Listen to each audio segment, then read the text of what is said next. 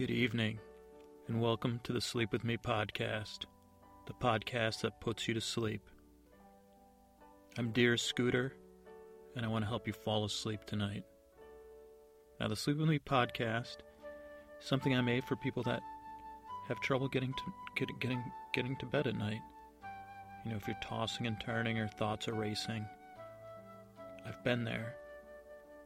So this is for you. And basically, tonight I'm going to talk about uh, season 4, episode 6 of The Walking Dead. But I'm only going to talk about the boring parts, not stuff that happened in the episode. It should be engaging enough for you to listen and enjoy for a little while, but it'll slowly get more and more boring. And hopefully, you won't be thinking about work or your relationships. You'll be sound asleep. Now, you can find us on the web at www.sleepwithmepodcast.com. And we do need your help if you can review or rate us on iTunes or let someone know about the podcast that can't sleep at night. I think it's like 99.9% of the world. Uh, it seems like when I'm searching on uh, Twitter. Um, and if you do, let me know and I'll send you a bonus episode. Bob from The Walking Dead singing Under the Sea. And I'd really appreciate it too. And you can reach me on Twitter at, at Dearest Scooter, Dearest Scooter, with some sibilance. Hope that's not bothering your ears. And you can get me at sleepwithmepodcast.com. Just email Dearest Scooter at sleepwithmepodcast.com. And thanks for listening. Tonight we're doing Live Bait, Season 4, Episode 6 of The Walking Dead. And here's here's what we're going to talk about tonight. We're going to answer two questions. One, why do pirates wear eye patches, or why are so many pirates patch worthy, no patch necess, whatever. And why did the governor burn down Woodbury anyway? Other than he's stark raving mad. We're going to talk about Gorbelli and the founder. We're going to talk about hotels and motels, but mostly Holiday Inn. I was think I I I was going to give you some legal advice. That's not legal advice, and talk about living wills and DNRs. But I just decided that's way too depressing if you can't sleep to be hearing about that stuff. Plus, it's kind of politically charged, and I don't want to get anybody um, bent out of shape. So we'll skip that, and we'll talk about some ingredients in a, a product that was featured multiple times on this episode. So settle in, put your phone down, pull those covers up high or low. Make sure your eyes are closed and lights are out. I won't scare you. And get ready to fall asleep with me. Okay, so what's up with the eye patches and pirates? Um, those of you with moderate intelligence, or more intelligent than me, so middling intelligence might know the answer to this, but I think I had probably been told it and already forgot it. Because I was like, when I was looking it up today, I was like, wait, can't, the pirates couldn't have suffered that many eye injuries comparable to the population of that time, could they? So I looked up on the web and I found this great article on mental floss about it. You know, basically it does back that up. It has nothing to do with missing eyes. It has to do with the ability to see above deck and below deck. According to mental floss Jim Sheedy, a doctor at the Vision Performance Institute, he told the Wall Street Journal, you know, that the eye, it can take up to 25 minutes for your eye to adapt when going to bright light to darkness and darkness to bright light because it requires the regeneration regeneration of photopigments. So pirates, you know, were always going up and down deck, and they never knew when someone was going to stab him in the chest with a cutlet, cut cutlass. Getting stabbed with a cutlet would wouldn't hurt at all unless it was piping hot. But so they would switch it from one eye to another when they were going up and down below deck. Now, mental floss, they don't mess around, so they did note there's no first person sources for this from history that stated as fact. I mean, there's no question that that technique would work, and they say that Mythbusters tested it on an episode and determined it was plausible but they couldn't confirm it. There's no historical sources. But certain military and FAA manuals do recommend holding a hand over an eye or covering an eye when you're turning on bright lights. So it, that that makes sense, man. Pirates are smart dudes. what about our pirate? The governor. He was so nice this episode. But we're not going to get into that because that was interesting. We're going to get into why would he go and burn down Woodbury? Now, sure, I'm sure there's a lot of theories out there that make perfect sense, but they don't have the inside scoop like I do. It was the real reason he burned it down was he was hiding something, and it was related to a hobby he had that predates the zombie apocalypse. And he didn't want anyone to find out about this hobby. And God forbid Michonne or Rick found out about it. And one other, one thing kind of runs parallel to his hobby is that we learned is that the governor's got game, man. I mean, he's the only person that's had multiple partners other than uh, Lori, who's not with us anymore. And I mean, if you imagine, he probably had partners before that. I mean that they were in bed. I, I, I was pretty surprised by that. But anyway, so the governor's a sexual person. Let's leave it at that. And this is what it has to do with his secret. To pass time, both in his miserable cubicle life, and then once the apocalypse hit, he was writing pirate erotica. And he, I guess he, he was really good at it. You know, he didn't fall into like easy cliches like the pirate's booty or dead man's chest. Uh, and like One Eyed Willie, obviously. Uh, he created this character, this lustful hero named Flynn Darkbeard. And Flynn was like half Errol Flynn, the tip of the cap there, tip of the pirate hat or whatever, and half like a Bluto from Popeye. And the gov he's churning out books of this erotica. You know, it's getting him through the days. I mean, and he was just as productive once the zombie apocalypse, once once the zombies hit. He didn't just give it up, but he follow good old Darkbeards traveling around the world, seducing women, stealing gold, seducing women. And he had this take on it that he was a man women would both fear and desire. Take what he wants. If it wasn't for the zombie outbreak, we could he could have been looking at, you know, a seven figure deal for the next Twilight or self published and been like E.L. James and there's Fifty Shades of Grey. He had this whole side of Flynn Darkbeard, this sensitive, vulnerable side. You know, he showed to the women, probably right before he hit him or something crazy. But um, I think this is probably why he burned Woodbury down, is because can you imagine Rick and Daryl and Michonne reading through this, like getting into the governor's bedroom? I mean, that would be a laugh. Oh, hello, milady. They'd be do they'd probably dress up for him as Halloween, even though, as far as I can tell, they don't celebrate Halloween. But so that's why he burned down Woodbury. He wears an eye patch because he's got no eye. But that that answers those questions. Next up, Gorbelli.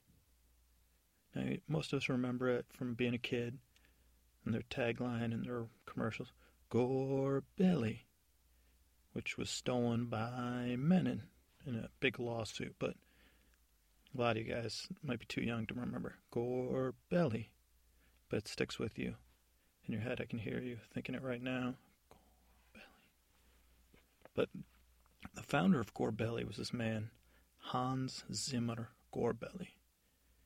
He was uh, Italian German heritage, obviously. He was a World War One vet that fought in the trenches, and that the food that he had to endure inspired him after the war. He became a pioneer in food preservation. Okay, mostly chemicals that turned out to be cancerous, but at the time it was breakthrough stuff, and he kept inventing stuff up until like the 1960s. Almost every shelf sta- stable convenience product had to go through a Gorbelli patent. And so in the 1960s, though, he sold out to, I don't know, one of the big, big agricultural firms. I don't know if it was ConAgra or ADM or some precursor, one of those companies, but for a bunch of dough, obviously. And then he kind of disappeared off the food preservative A list, if you will. But I was always obsessed with him. He's like my white whale as a child because I had a sensitivity to food preservation chemicals. And I wrote, well, about 10 years ago, maybe, I wrote a musical about him because I looked into what he'd been up to. And he was one of those evil geniuses. And inspired, this musical was kind of inspired by Urinetown. Gorbelli was this evil scientist in the musical um, and allegedly in real life, Gorbelli Estates LLC or whatever, before you start suing me. So Hans Zimmer Gorbelli is this evil scientist. and He gets hired by this faceless corporate big box store in the family that runs it, and it's called L Smart, A L apostrophe S M A R T with the double smart in there. And what Gorbelli had done, they want you know, they're like, do you have any evil ways that are really cheap to increase productivity? And Gorbelli had per- created this machine, and I don't know how it works. I'm not an evil genius, but they would pull souls uh, of the nearly departed, and it can insert them into like entry level workers, and it would up their productivity by like 47%. And what Gorbelli realized is for some reason, celebrity souls for some reason, celebrity souls would up the productivity to like 68, 72%. So somehow, and don't ask me how, some kind of magic, science magic, he's downloading these celebrity souls into regular human workers at Alsmart. And everything's going roses as a test run here and somewhere in Illinois. And this is right around the time that uh, Princess Di passed away and JFK Jr.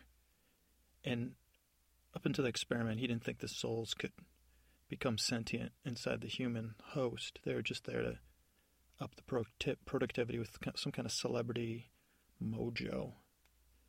So this is all in musical form, which I'm not going to do to you tonight. But you know, so the crazy thing, the twist, my wacky twist there was that uh, uh, Princess Di got downloaded into like more of a middle manager type store manager, and Dodi and JFK Jr. they were just um, janitorial staff, and it was all their first day at work.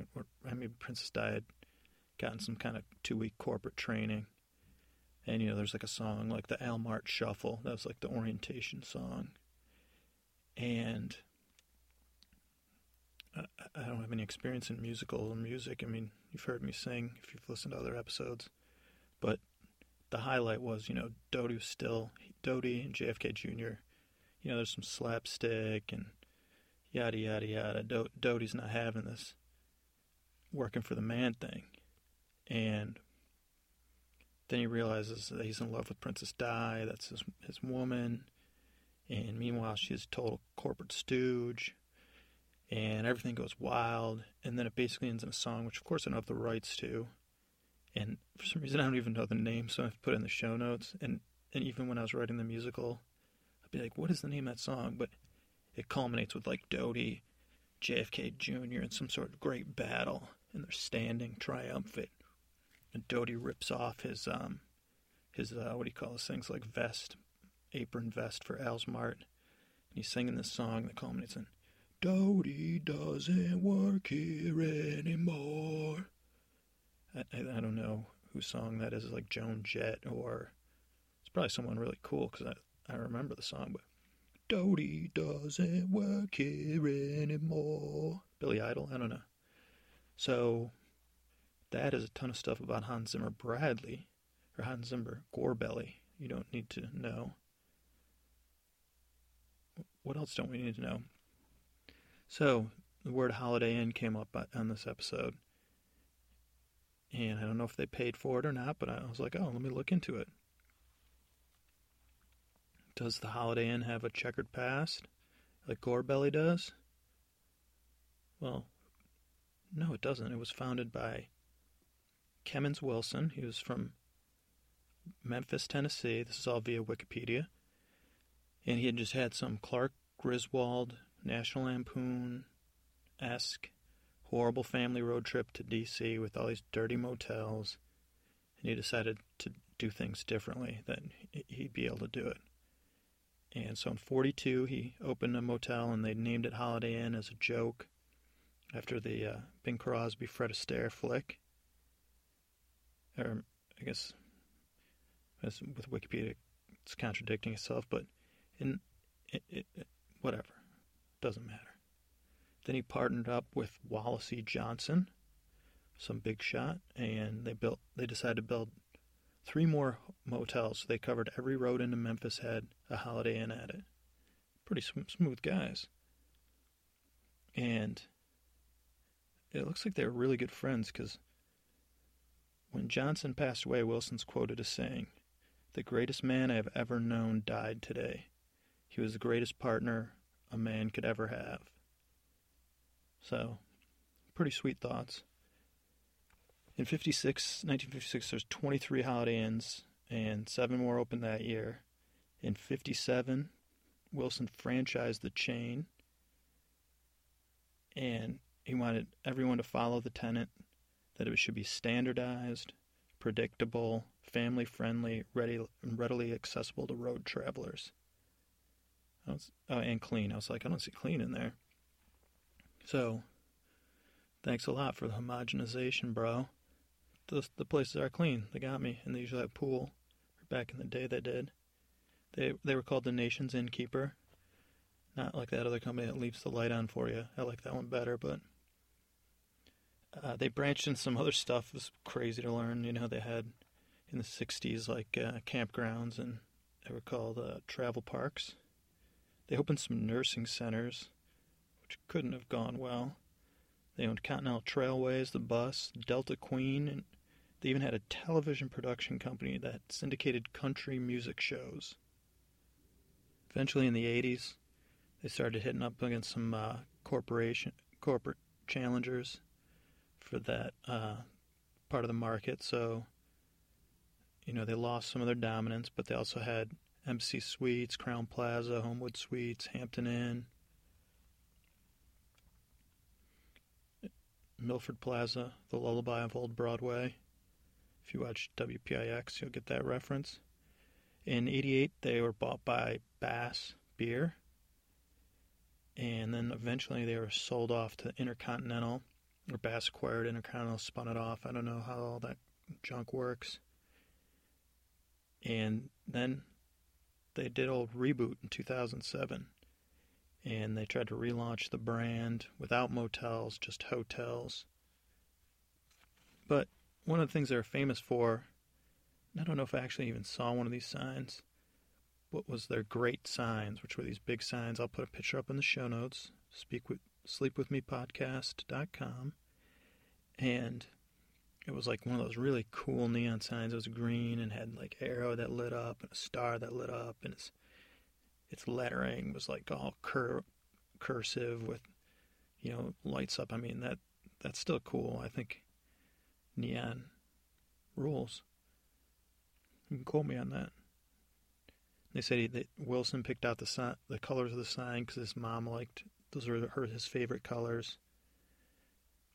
Of course, in '82, as soon as um, Wilson either stepped down or retired or whatever, the corporate stooges were like, "All right, let's get rid of these signs that cost too much money." And he said it was the worst decision they ever made. And he loved the sign so much he had it engraved on his tombstone. And I mean, I wish I could have one of these signs. And uh, I guess there was like a while where there were no intact signs. In 2006, somebody found a complete sign. It was disassembled, but it had everything. Then Minnesota, they found one, and it was restored to its glory. And that one is on display at the National Save the Neon Signs Museum in Minot, Minot, North Dakota. North Dakota's a great state, by the way, but I haven't been to that museum. But if I'm in North Dakota again, I'm checking it out. There's also a sign they found in Las Vegas that stands outside the new American Sign Museum in Cincinnati, Ohio. Maybe I could get to there. There's a sign now. Another intact and operating sign is at the Henry Ford Museum in Dearborn, Michigan. And a private collector in Kentucky has one. So that'll be my first stop. If there's a zombie apocalypse, I'm going to get that sign. And that's like really one of those classic things I guess it's kind of ironic because uh, it was this Amer- piece of Americana that was actually cool, created by a company that was trying to homogenize and standardize motels, and then that kind of attitude killed the sign off because probably like not everybody's going to keep all their lights lit things going to get dirty, it costs a bunch of bread. So, what created the sign also extincted it, or caused it to be extinct for you English majors. As I said earlier, I have about six pages on living wills and do not resuscitate stuff. I'm not going to go through it. I'm not going to put you through it. Let's just look at pepperoni sticks or those type of meat sticks you get at uh, convenience stores. What's in them? And this is from Wired Magazine.